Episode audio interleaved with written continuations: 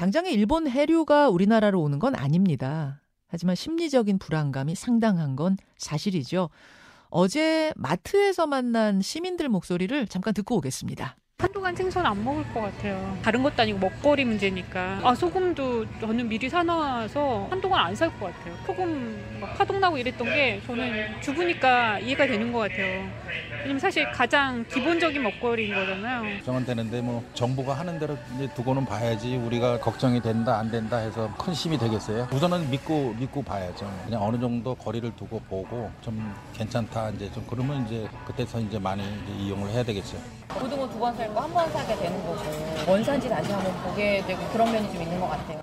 자, 마트에서 만난 남녀 시민들 목소리를 먼저 듣고 오셨습니다. 아, 이렇게 시민들은 심리적인 불안감에 호소라면 당장 생계에 대해 호소하는 분들도 있어요. 바로 수산업 종사자입니다. 수산물을 잡아서 가공해서 판매하는 그 과정 속에 있는 분들, 어, 그분들의 목소리도 들어보겠습니다. 우선 어민들을 대표해서 전국 어민회 총연맹의 김영철 집행위원장 연결을 해보죠. 이분은 꼬막 양식업을 하세요. 어, 위원장님 나와 계십니까? 예, 안녕하십니까. 예, 반갑습니다. 반갑습니다. 어업에 종사하신 지는 얼마나 되셨습니까? 한 15년 정도 됐고요. 15년. 그, 네, 한 전남 여수에서 여자만이라고 저기 그 새고막 양식하고 있습니다. 예, 그 양념에 조물조물해서 먹는 그, 그 꼬막 하시는군요. 예, 맞습니다. 예. 오늘부터 일본이 오염수를 방류한다는데 지금 예. 어민들 조금 더 넓게는 어업인들 분위기 어떻습니까? 죽을 맛이죠, 지금 현재요. 좀 먼저 잠을 잘 수가 없어요. 저뿐만 아니고 모든 어민들은 하늘이 무너지는 느낌이다. 좀 음. 이렇게 말을 하고 있습니다. 아니 아직 방류 전인데 네. 예, 그럼에도 불구하고 이미 소비 시장 분위기에 변화가 있습니까?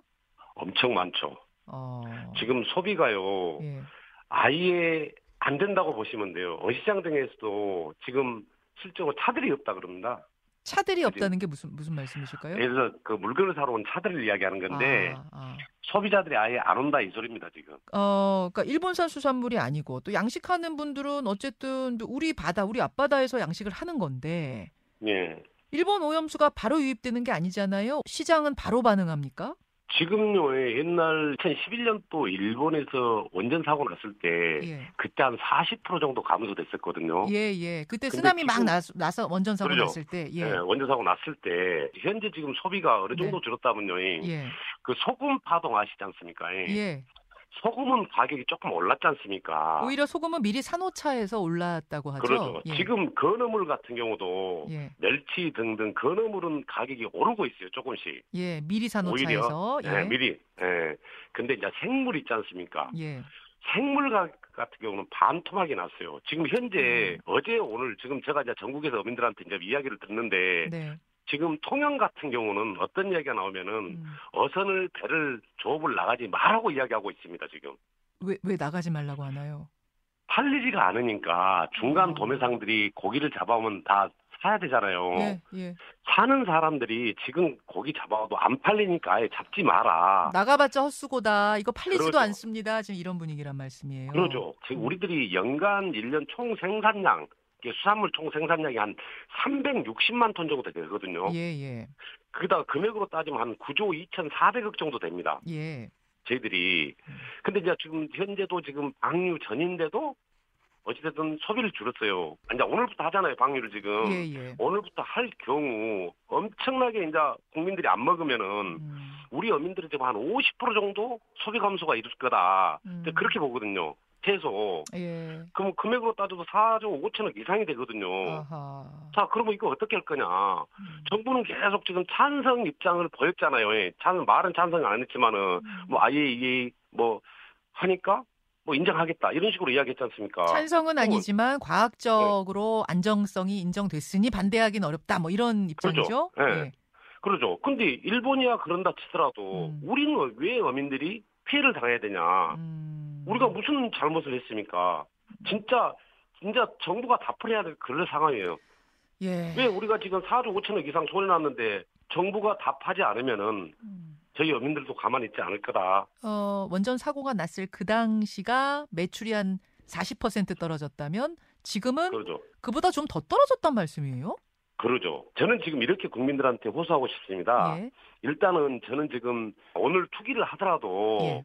1년 정도는 안심하다 보거든요. 우리 바다는. 음. 그래서 1년 지금 소비가 감소돼서 정말 저희들 다 죽게 생겼지 않습니까? 예, 예. 자, 1년만이라도 음. 어찌됐든 소비를 좀 해달라. 아, 오늘 방류하더라도 당장 또 막으면 되거든요. 음. 방류를 멈추게 할 수 있으면 멈춰야 되거든요. 예, 예. 최대한 빨리 6개월이 됐든 1년이 됐든 2년 안에만 멈추기만 한다면은 음. 이것은 다시 원상태로 돌아간다.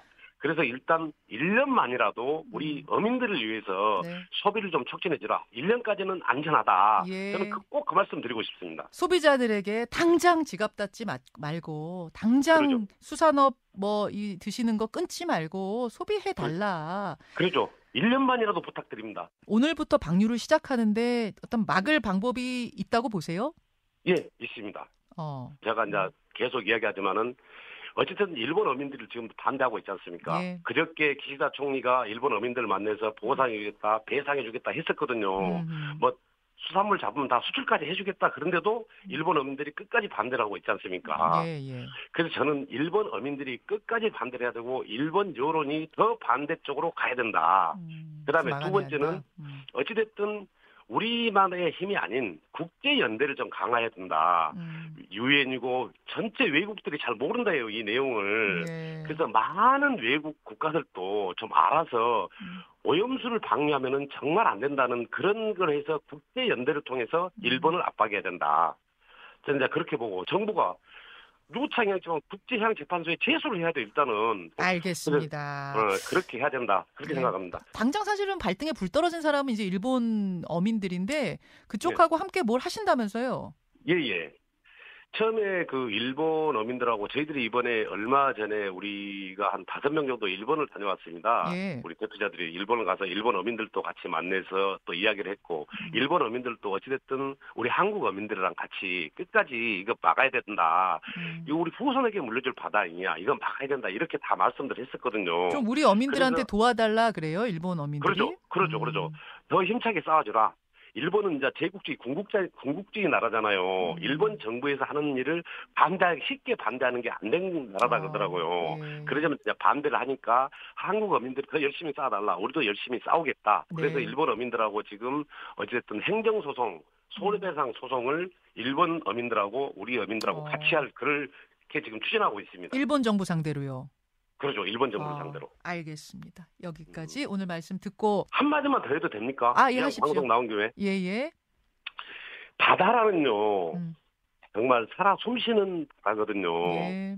이게 죽어 있는 바다가 아니거든요. 음, 근데 오염수를 갖다 이렇게 버리고 이런 것은 바다를 죽이는 거거든요. 음, 그러면 인간이 바다를 죽이면은 바다도 인간을 죽이는 거거든요. 음, 우리가 숨쉬는 세 번 중에 두 번의 산소는 바다가 만들어내는 거거든요. 음. 근데 그런 소중한 바다에다가 오염수니 뭐 쓰레기니 별걸 다 갖다 버리면은 바다는 죽게 돼 있습니다.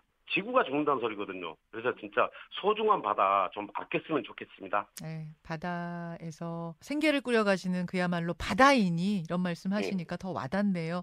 오늘 예, 귀한 예. 말씀 고맙습니다. 예, 감사합니다.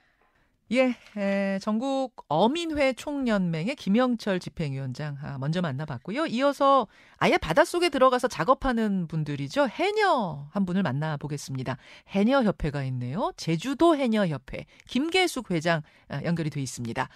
아, 회장님 나와 계세요. 네, 안녕하세요. 예, 예. 해녀로 일하신 지는 얼마나 되셨습니까? 53년 됐어요. 53년. 어떤 어떤 것들 채취하세요? 기본은 소라고, 예. 성게, 성게. 해삼, 음. 전복, 문어, 이렇게. 네, 네. 지금 전국에 해녀가 몇 분 계시나요? 전국으로는 뭐, 한반도에는 한 3천 명 거의. 3천 명. 네, 우리는 이제 제주도에만은 한 7,500명 정도. 그렇군요. 네. 자, 오염수 방류가 이제 시작이 됐는데 제주도 해녀분들 분위기는 어떻습니까? 아이고, 분위기는 죽을 맛이죠. 음. 모이면은, 아이고, 오염수가 방류되면은 이제 물질은 다 했다고 하죠. 음. 물질은 끝난 거나 마찬가지라고. 그렇게까지 말씀하세요?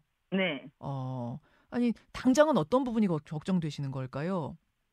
당장은 해산물 소비가 안 되면 그게 제일 걱정이죠. 제일 걱정. 최근에 매출이 어떻습니까? 이제까지는 좀 괜찮았어요. 예. 올해도 성게도 좀 값도 좋고 예. 잘 팔리고. 음. 그런데 또 내년에도 성게도 사 먹을란가 말란가 그걸 아. 우리가 알 건 뭡니까? 음. 소비자들 선택이니까. 일단 제일 걱정은 이제 소비자들이 안 드시면은 이걸 어떻게 하나, 당장 생계를 어떻게 하나 그 부분이라는 말씀이고 네. 직접 또 물에 들어가서 물질을 하셔야 되는 분들이다 보니까 뭐 해녀분들 스스로의 건강에 대한 이야기도 하실 것 같아요. 네. 뭐라고들 하세요? 아유, 뭐 옛날에 그 원전 폭탄 투하돼 가지고 일본에 원폭 피해가 많아, 많잖아요. 예. 그래서 이제 그 원전수 오염이라는 게 그 원전이라는 말만 들어가도 겁이 나는, 납니다. 그래서 음. 그 오염수를 뭐 희석시켜 가지고 바다에 방류한다 해도 음. 지난번에 그 해양수산부 장관님이 와가지고 우리 대담했을 때 예. 0.05 ppm이라고 그렇게 말했는데 예. 그게 우리가 하루에 좀 바다나 좀 바람이나 좀 세고 바다가 좀 출렁이고 그럴 때는 그 물을 좀 우리 본의 아니게 마시게 됩니다. 그 물을 아, 목까지 아, 그냥 팍, 팍 들어갑니다. 팍 들어가. 팍 들어가요 물이. 예, 음. 물이 음. 그 숨 참고 바닷속에 있다가 네. 위에 나오면은 숨을 쉬려고 입을 벌리잖아요. 네. 그러면 그 물이 그냥 바람 타고 그냥 입들에 팍 들어옵니다. 어쩔 수 없이 먹게 되는데 음. 그렇게 먹는 날은 하루에 한 다섯 여섯 번을 먹죠. 그러면은 음. 그거에 1년 열두들 해가지고 그 누적이 되면은 그게 얼마나 우리 몸에 해롭겠습니까? 아 그런 걱정. 네. 아, 해류 흐름상 당장 우리나라 방향으로 오는 건 아니라고는 해요. 그래도 뭐 참 음, 그것도 들었습니다. 3년 내지 10년은 예. 걸린다고. 예. 그래도 그래도 그게 분위기가 그게 아니죠. 아, 그래도 당장 그 물을 이제 마시게 되는 분들의 생각은 뭐 당장 네. 오는 거 아니니까 이렇게, 이렇게 될 수는 없단 말씀이시군요. 네 네 네. 그렇군요. 아, 생계, 생계 걱정, 건강 걱정, 뭐 해녀분들은 두루두루 되신단 말씀인데 지난 네. 16일에 4만 명 제주 시민들이 모여가지고 오염수 방류 무대응은 위헌이다 이렇게 정부 상대에 헌법 소원 내셨더라고요. 네. 예, 해녀분들도 참여를 하셨어요. 네네. 예, 아 방류 무대응이 위헌이다 이런 헌법 소원 제기한 이유는 뭘까요? 윤석열 정부가 뭐 일본은 파트너십으로 같이 가야 된다고만 하- 저렇게 주장하고 있, 있으니까 우린 우리대로 좀 조치를 취해 보려고 그런 것도 제기하고 있잖아요. 음, 가만히 있으면 어떡해요? 그런 거라도 해야지. 하하, 예, 예. 지금 방류가 시작되기 전에 방류를 막을 방법은 없는 것 같습니다. 오후 1시부터 방류가 시작되니까 이제는 그 이후의 대책을 마련해야 될 텐데 해녀 입장에서 물질하시는 분들 입장에서 제일 시급한 건 뭐라고 생각하세요? 아, 시급한 거는 방류를 안 했으면 제일 좋겠습니다. 오염수 자체가 없어졌으면 좋겠어요. 네. 이게 뭐 안전하냐, 얼마나 안전하냐, 몇 년 걸리냐 이런 거 따지기 전에 그냥 방류를 네. 지금이라도 좀 멈춰줬으면 좋겠다 그 말씀 하시는 거네요. 네 네. 알겠습니다. 지금 듣고 계시는 국민들께 하고 싶은 말씀도 있으실 것 같아요. 국민들께. 네, 국민들께요. 아, 대한민국 국민 여러분, 오염수가 방류된다 해도 3년 내지 10년은 걸리고 그 물조루가 돌고 돌아서 한국까지 오려면은 그렇게 오래 걸리고 하니까 우리 이 근해의 해산물은 아직까지는 안전하니까 앞으로도 3년 동안은 마음 놓고 드셔도 됩니다. 음. 그래서 우리 어민들을 좀 살려주 주시는 걸로 생각하시고 많이 드세요. 아이고 지금 목이 메셨어요 회장님. 네. 생계 생각하면 막막하세요. 아니 나는 뭐 나이 들고 이제는 뭐 나이 70 넘으니까 뭐 지금까지도 많이 벌고 뭐 음. 자식들도 다 키우고 그래서 무슨 나는 안 걱정이 없습니다마는 음. 이제 앞으로 새내기 해녀들도 많이 생겨나고 하니까 음. 그 해녀들도 자식들 키우면서 살고 해야 되니까 그런 생각하면은 앞으로 막막하죠. 음, 그래서 후배들 생각하니까 이게 조금 목이 네. 메셨어요. 알겠습니다. 아, 여기까지 오늘 말씀 듣겠습니다. 아, 힘내시고요. 고맙습니다. 네, 수고하세요. 예, 아, 제주도 해녀협회의 김계숙 회장까지 만나봤습니다.